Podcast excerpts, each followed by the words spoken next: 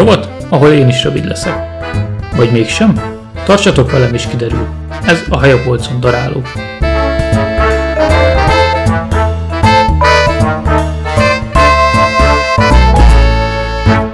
Sziasztok! Én Bagoly vagyok, és ez egy újabb daráló epizód velem. Itt a, hát már a címből láthattátok, hogy a Sense of Iwo Jima című filmről lesz szó. Ennek a magyar cím IMDb szerint Iwo Jima fövenye, ami egy találó fordítás, viszont én valamiért úgy emlékeztem, hogy ezt hallottam ezt Iwo Jima homokja néven, de lehet, hogy a Letters from Iwo Jima című Clint Eastwood filmmel kapcsolatban hallottam valamilyen címet, úgyhogy hát előfordulhatnak keveredések. Ez egy 49-es John Wayne film, Republic Pictures, hallgattátok az előző darálómat a 5 óra 40 című filmről, ott említettem kicsit a Power T-Road,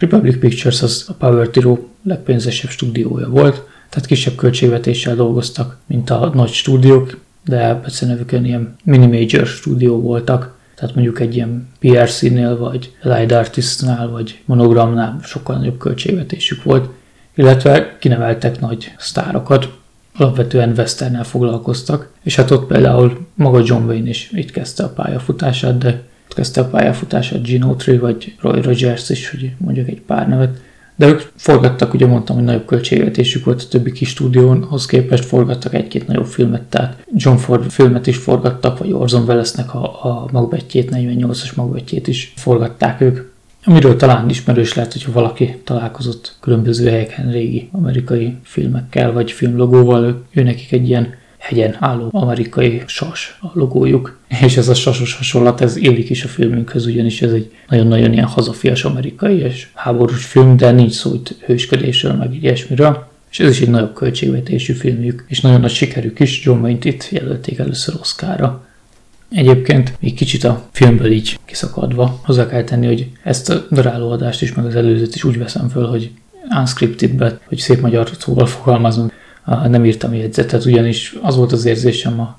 például a októberes adásunknál is, hogy kicsit túlírtam a jegyzetet, és nagyon felolvasósra sikeredett, de hát ezt majd ti megírjátok kommentbe, vagy ilyesmi. Most igyekszem úgy összeszedett lenni röviden, hogy nem írtam jegyzetet. Meg nem akarom a sztorikat elmesélni. Itt is az van, hogy sok mindenbe bele lehetne menni a sztori részleteibe, meg hogy indul, meg ilyesmi, de nem ez a célja ennek az adásnak igazából, csak ajánlani szeretnék, meg egy kis véleményt mondani. Ahogy említettem, ez ilyen nagy amerikai hazafias film, hát 49-ben a háború után nem sokkal voltunk, szerepel benne az a klasszikus fotó Iwo Jimáról, amikor felállítják az ászlót, konkrétan a hat szereplő, aki itt felállítja az ászlót, az egyezik, abból három a fotón szereplőkkel, akik utána túlélték a háborút, és megjelennek így a filmbe cameóként, de hogy egyébként, ahogy mondtam, itt nincs szó hősködésről, tehát itt nagyon szerintem hitelesen ábrázolják a, a háborús jeleneteket, már mint így hihetően, mert ugye én nem értek ezekhez, de hogy abszolút az van, hogy ha rosszkor áll fel a, valaki a csapatból, akkor az meghal, és ennek van súlya, illetve senki, senkiről nem látjuk azt, hogy hősködne, vagy ilyesmi, hanem ugye fokozatosan nyomulnak előre, és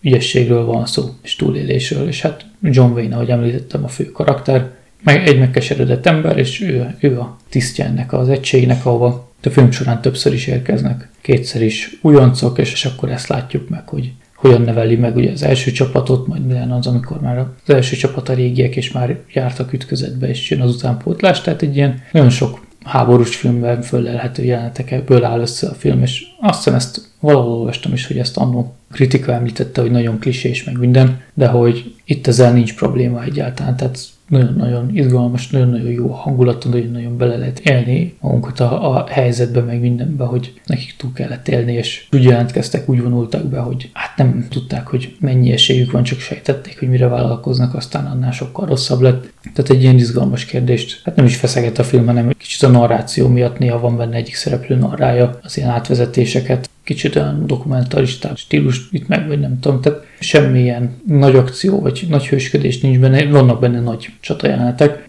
van benne sok stock footage, már nem úgy stock footage, hanem konkrétan háborús fölvételek vannak bevágva, persze azért, ha jól emlékszem, akkor arra figyeltek ugye, hogy hullákat, igazi hullákat ne vágjanak be, de hogy ilyen hadihajók, vagy, vagy egy-egy, amikor partra szállnak, de meg is van csinálva partra szállás, tehát vegyítik őket, de mivel fekete-fehér film ez működik, meg mivel, ahogy mondtam, ugye ők kis költségvetési stúdió voltak, és hát ez működött ez a szokáshoz, hogy bevágtak jeleneteket. Igazából azt még fontos elmondani, hogy a nagy zászló felállításos jelenet igazából a filmnek a csúcspontja, de hogy nincs arról szó, hogy itt akkor a japánokat nagyon lejáratnák, hogy ilyesmi, úgyhogy ez is jó. Tehát, hogy itt ők a néma ellenfél, akiket meg kell támadni, és tehát, hogy ilyen szempontból is realista, meg jók azok a jelenetek, amikor tényleg a kiképzés van, nem csak a csatajánatek, de azok is jók, meg amikor szabad napjuk van, tehát kimenőjük van éjszakára. Tehát abszolút, ahogy említettem, úgy hihetőnek ábrázolja, hogy, hogy valószínűleg így történtek dolgok, és érdemes megnézni, és hiába egy régi film 49-es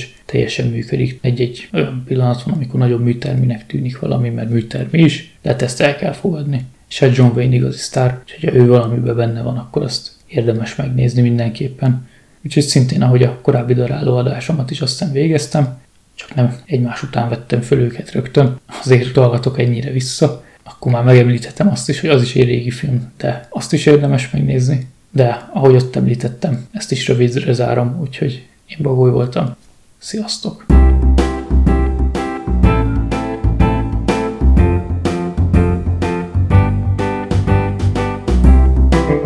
A podcastünket megtaláljátok a Spotify-on, a Soundcloud-on és az Apple podcastokon is.